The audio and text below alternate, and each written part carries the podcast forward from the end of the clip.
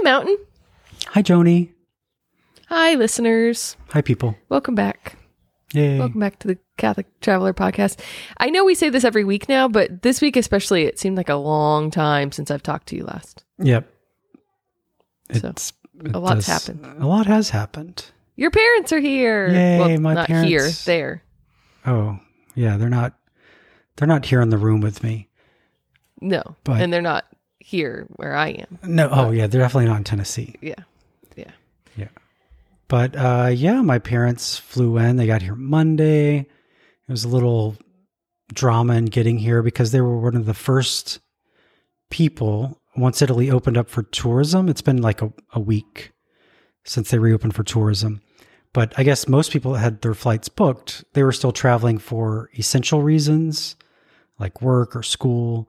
And so when my parents got to the airport, the the people were making them fill out all the paperwork for essential travel. Like you're going to have to quarantine. You have to show us where you're going to quarantine. We have to have the license plate number of the driver picking you up at the airport.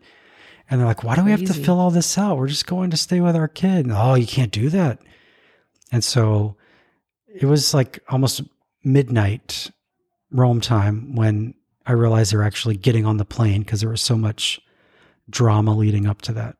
It took them four hours to like fill out all the paperwork that they didn't have to fill out and get sent from person to person and get tested.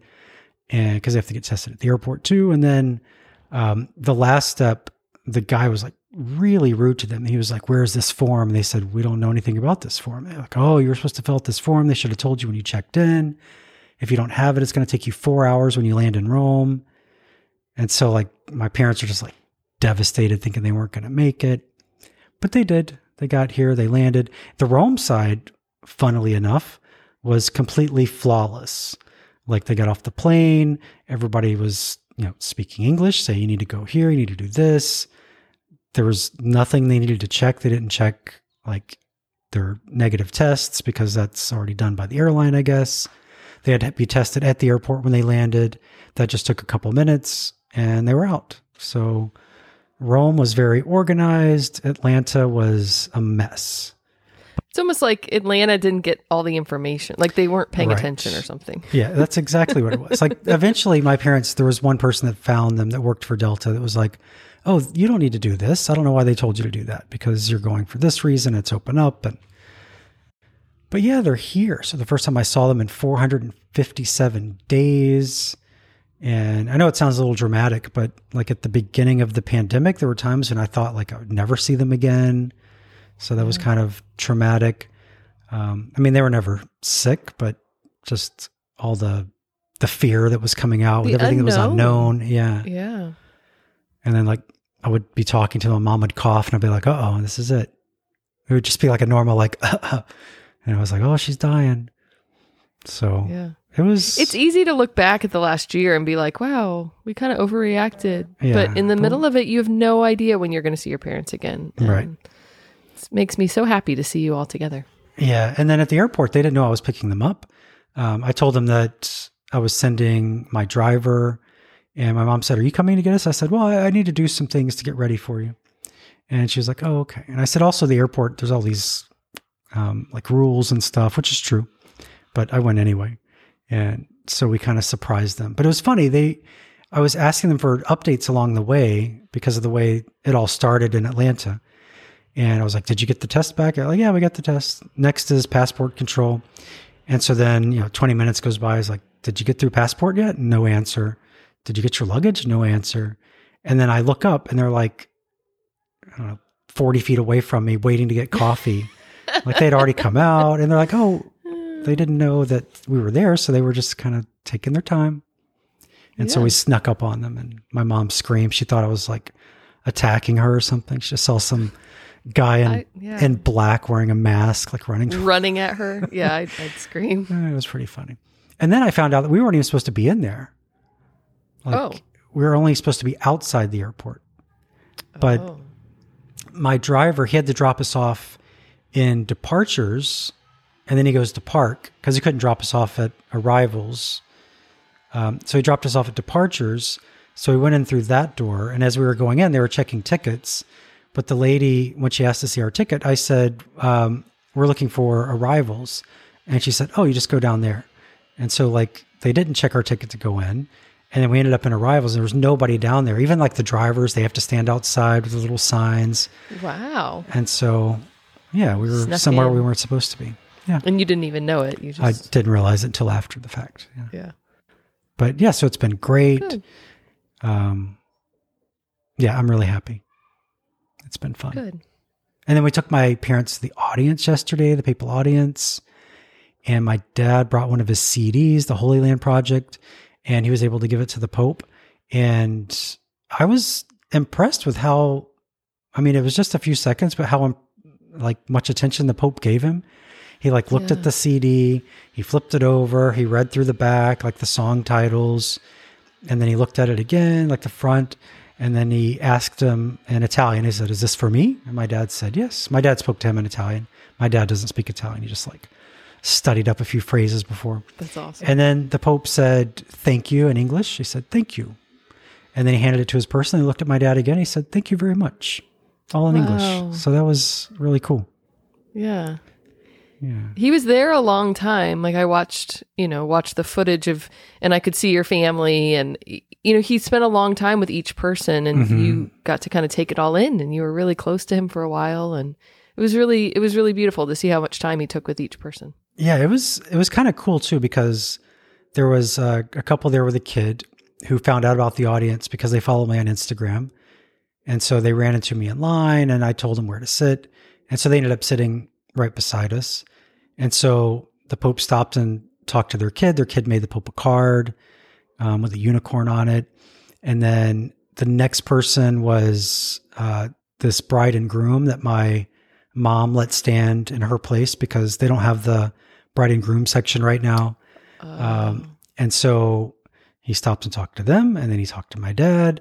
And then the next person was this artist friend of mine that brought, oh, she's not the artist, her father is, but she brought a painting that her father made and she gave it to the Pope. And so he talked to her for a little while.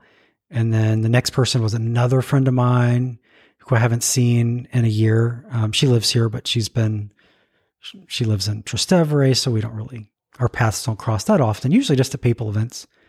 Um, and so then she had him sign um, a Pope Francis book and then also a prayer card for her mom.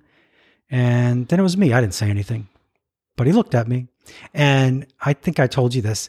He, when he looked at me, he gave me that look like he recognized me.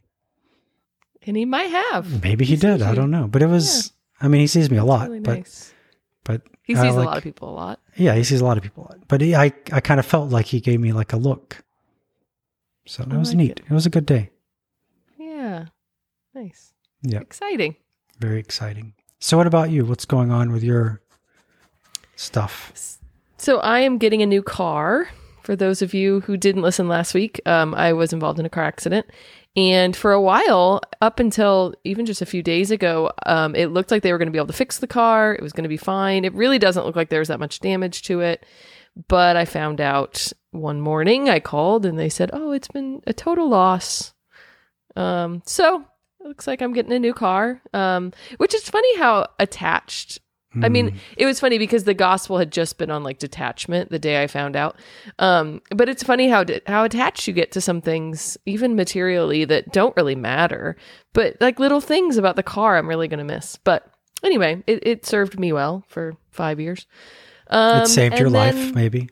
It saved my life because I also found out from the police report that the person who hit me was actually um, got a DUI. She got arrested. So I didn't know that that night, um, and so I didn't find it from the police report. I actually had to go pick up the police report in person because she had gotten arrested. It wasn't online. So, um, so just a lot of emotional things to kind of sort out, and that's where I am. So new car coming later once I haggle with the guys. Um, you know, I hate that part, Yeah. but that's what you do. And yeah, so that's, you know, you just move forward. But a lot of emotion. Like one day I just like burst into tears. Mm, like, what's wrong with me? And then I realized I've kind of been in shock over a lot of it. And So just kind of processing everything. So, but it's good, all things considered. you've had a few tough days. Yeah. Yeah. But we just keep walking forward. So, Mm. But- yeah. So So we're going to So, talk about something today. no, let's just chat. it's the chit chat Um, episode. well, we have some like Rome feast days kind of the la- this week, and yesterday was the feast of Saint Philip Neri, who is considered the second apostle of Rome. Who's the first apostle of Rome? So as soon as I said that, I thought, you know, are we counting Peter or Paul? I'm guessing Peter, but Paul. I think Maybe Philip Neri should be like the third apostle. Of Yeah, Rome. maybe they count as one. They have the same feast day, Peter and Paul. Yeah, yeah. So I think Philip Neri is the third apostle of Rome. Yeah, so there's a lot of stuff he did in Rome, but today we were specifically going to talk about the seven pilgrim churches, that little pilgrimage walk that he would do. Yeah. Um, because we've talked about all almost all the churches into almost all the churches All but one, I think. Yeah.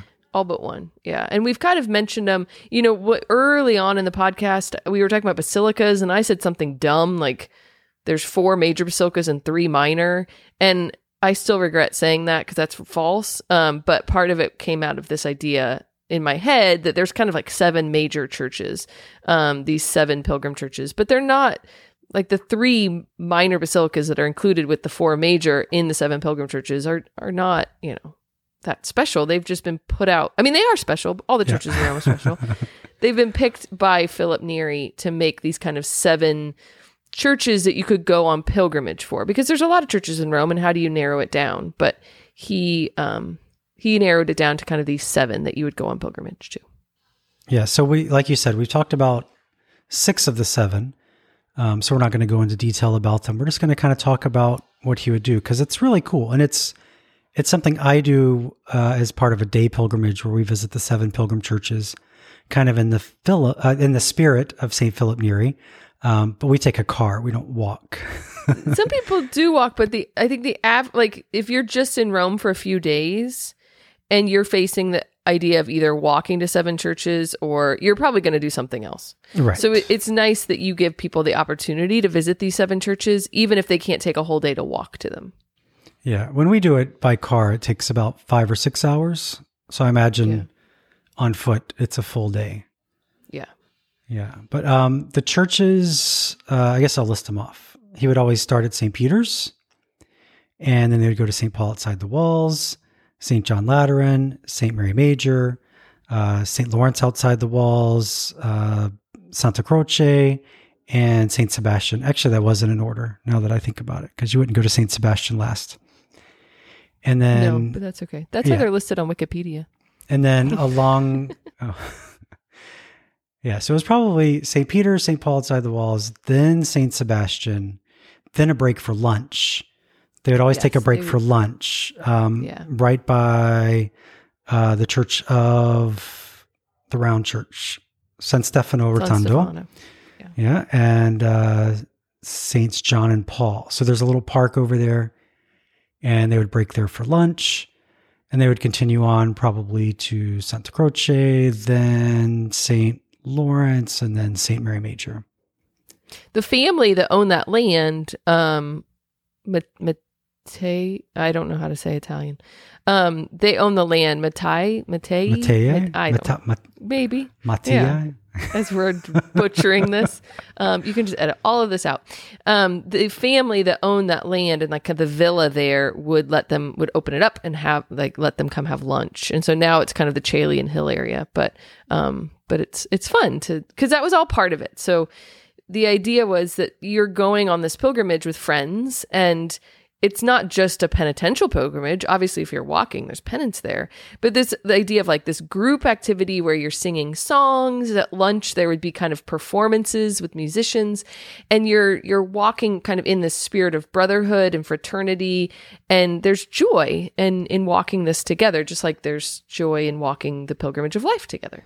Yeah, there's a lot of students here that do that. I, I think like at the Angelicum, the mm-hmm. younger people yeah. like to to walk to the churches, and they make it fun. It's not all penitential. Yeah, yeah. which is kind of what you would think a walking pilgrimage would be. And but back then he would actually preach at all the churches.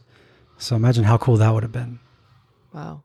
Yeah. I mean, and just to say something about Philip, so he really did, he lived in the um, you know, kind of at the time where there was there was a lot of abuse in Rome. The church was kind of undergoing this reformation. Um, so we're looking at like the 16th century and he lived at a time where we needed to be preached to and we needed to be reminded of the gospel. Um, but he wasn't all like fire and brimstone. He was actually really fun and humble and humorous. And that's what he's kind of known for is is okay how do we live the gospel life in this ordinary life in in our daily life? And we're not all just like walking around in sackcloth and ashes although he did a lot of penance and he preached penance. Um, but it's also like how do we not take ourselves too seriously? And and he, in his religious conversion he really um, he wasn't even a priest at first. He was just you know kind of living in community and preaching. Um, eventually he was ordained a priest and he founded the oratory to kind of be this brotherhood of of community realizing that we can't actually do the Christian life alone. We need others. And so the Pilgrim Church walk kind of came out of this idea that we need community and we need other people. Um, don't take yourself too seriously. Pursue Christ, but it's not all fire and brimstone. Yeah. Yeah. So you, um, you've been to all the seven churches, but in what was it like 2000 john paul ii changed Jubilee one year. of them yeah Yeah. so he kicked saint sebastian out and replaced it with uh translations our lady of divine love santa maria divino amore Have you ever been out there? no Oh, okay. have you It's it's I have not, but friends of mine did the Seven Church Walk. Um and With they that one? actually there's actually a big pilgrimage. Yeah, they added that one when they did it. And there's actually just a big pilgrimage out to that. Um Mhm. is it once a month maybe people just walk out to that it's overnight it's it's a long way from Rome, Yeah. which makes it hard to do with the seven pilgrim churches because you're already like talking about half a day just to walk out to Our Lady of Divine Love. Um, so there's kind of a pilgrimage to Our Lady of Divine Love. There's also a pilgrimage to the seven churches. So it's interesting that JP2 put them together. yeah i don't know why he did that I don't know why either. i guess What's wrong with Saint Sebastian? I don't know. Maybe because cars exist, so now you can just drive to them all. I don't know, but I don't know anyone that does that one when they're doing the seven church walk. Most people still do San Sebastiano. Yeah, but there is what? What you're gonna? Well, say I was going to say it doesn't make sense to kick out San Sebastiano because that's where Philip Neri's heart is. Like that's where it, maybe it's not his heart, but so Philip Neri was praying in the catacombs of Saint Sebastian, um, and you can still go down to the chapel where this happened, where in his heart enlarged because he was so in love with Christ, Mhm. and so maybe his heart itself isn't there. I shouldn't have said that, but um, but the idea that like this was this church actually had a huge impact on him, and he had this profound spiritual moment. It's interesting that you would get rid of that one. Did he have something against Saint Philip Neri? I don't know. I don't know. A little Or vendetta against him. Yeah, I don't know. yeah. Well, you were mentioning there's a pilgrimage walk just to this church, and that's something that I've wanted to do. Uh, I just have never done it, but it's overnight. It, they start in Circus Maximus, and it's like a candlelight procession. And I think it is either once a month or once a week. I don't know about now if they're still doing it or what, but you end at the church in the morning and you celebrate. You have the mass um, when you get there, like a sunrise mass or something. So maybe some someday I'll do that, but I like to sleep at night, so I don't do a lot of overnight things. Yeah, you have to prep, prep Yeah. for it. sleep all day. Yes, I'm finding that his heart is not. I made that up. His heart is not in the catacombs, but it it was at that place that his heart enlarged and it Yeah. cracked two of his ribs. Yeah, it's crazy. I didn't think his heart was there, but I wasn't going to say Um, anything in case you were right. Yeah, I just say these things on the podcast. Um, but so you you could add the Sanctuary of Divine Love, or you could go to Saint Sebastian's, and Saint Sebastian is the church that we haven't talked a lot about. Um, but it's basically at the catacombs, and um, there's we've talked a lot about the restaurant across the street. Yeah, Cecilia Metella. yeah, so there's the uh, on the Appian Way. There's several catacombs. There's the more famous is San Callisto. That's where Saint Cecilia was buried, and some popes.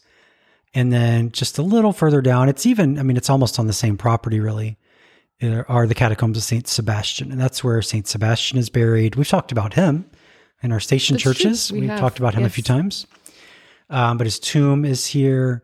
And also, they have uh, one of the arrows that pierced his side, or I don't know. Well, I don't know where it hit him. Hit him somewhere. Somewhere. Um, you usually see them on his side. And then uh, they also have part of the pillar that he was tied to. And then they also have uh, the footprints of Christ. So we did we talk about that at some point when yeah we did. We talked about it uh when we were talking about San Sisto I think how oh, when because Peter yes. walked by there he lost a bandage and so they Yeah, built a church like oh the, yeah the foot bandage church. And then we've is- never really told the story of Quo Vadis, and Oh, maybe ahead. that's another episode. well I mean we're already here go ahead Okay. so there is a church alongside the Appian Way, the Church of, of Quo Vadis, where um, it's the tradition is that Peter was leaving the city because things were getting bad. And um, I mean, in de- his defense, he probably thought, you know what, if I stay here, I'm going to be killed. Maybe he was fleeing pain and suffering and sacrifice, or maybe he was thinking, you know, my work isn't done. I need to go seek some refuge and write some more letters. Who knows? But he was leaving the city and he had a vision of Christ coming towards him. And he said, um, Quo vadis Domine, where are you going, Lord? And Jesus says, I'm going back to Rome to be to be crucified a second time. Basically, like, hey, Peter, you know, if you're not going to do it, I'll do it. And so Peter got the hint, and Peter turned around, went back to Rome, and was martyred, as we've talked about. So there are in that church there are um, imprints in stone of Christ's feet, saying that this is where Christ was when he met Peter. But they are copies, and the real ones are in San Sebastiano. right Is that correct? San Sebastian yeah yeah because not a lot of people go. Nope, not a lot of people go to the Quo Vadis Church, which is right at the entrance of the San Callisto Catacombs. Um, that's where like your tour bus or your car would pull up the driveway. Um, but it's a tiny church, so not a lot of people go. But a lot more people go to Saint Sebastian, and so they move the footprints there. So, so It's there's pretty- a lot out there. Pretty church, beautiful ceiling. It's all wooden, and there's all kinds of like. There's a sta- not a statue. It's like a wooden. What would that be? An image of Saint Sebastian. It's not a statue, like a wooden statue There's a huge, awesome marble statue by Bernini. underneath the altar. oh, Yeah. that that that's not by Bernini. Uh, Bernini has That's not by Bernini. That's a yeah. no, they have it, like it looks like it could be from Ber- by Bernini. yeah, but it's not. On the ceiling, they have a wooden Saint Sebastian, like just Oh. mounted up there. I don't remember that. Oh, you didn't look up. Clearly, need to go back. You have to go, and then go have and they believe that it's possible at some point Peter and Paul's remains were at these catacombs for a time. Um, right. You know, they might not have are always been. They might have been removed from their place, you know, from their places under Peter and Paul, and kept it safely in the catacombs where more people could kind of keep an eye on them, and then return to Peter and Paul. We don't we don't really know, but there's a possibility that they were there Mm-hmm. at some point. Yeah, that's what the marble plaque out says, outside says.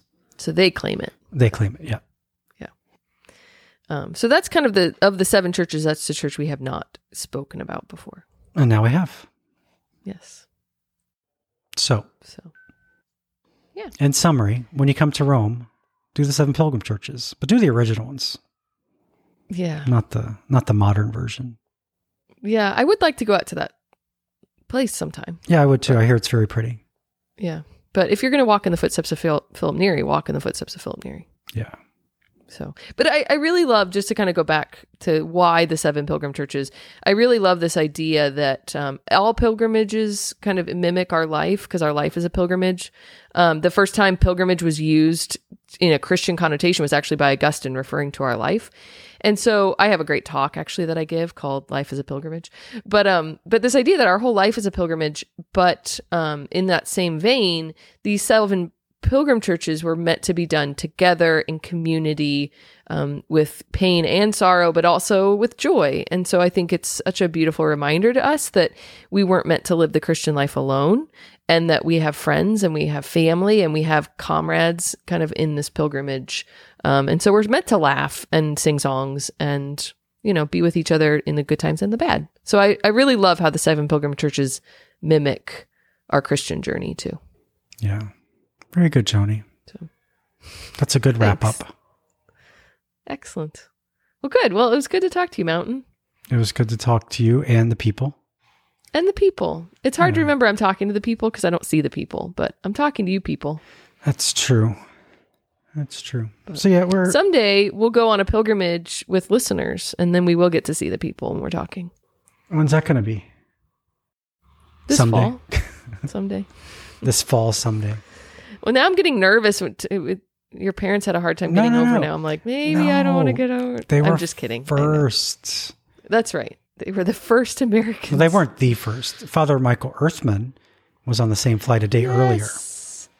Listener and friend of the show, Father. yeah, Michael so he's here in Rome. I haven't seen him yet, but he's here somewhere. So he is, and we all need to pray for him because he's defending his dissertation. That's right. Um, I believe on June third. So everyone keep Father Earthman in your prayers. Yeah, at Santa Croce.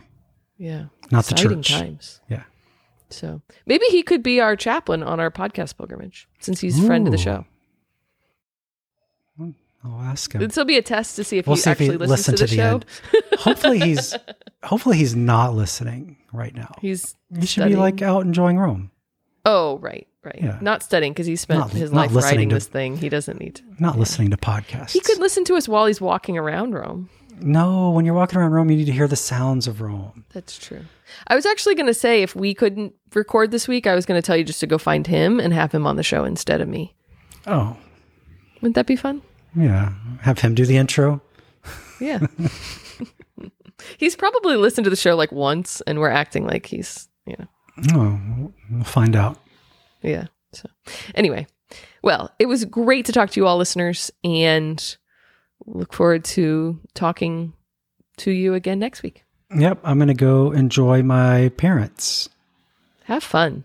Yeah, I'm gonna. I'm gonna. Good. Thanks, everybody. Bye, everyone. Ciao, ciao. Bye.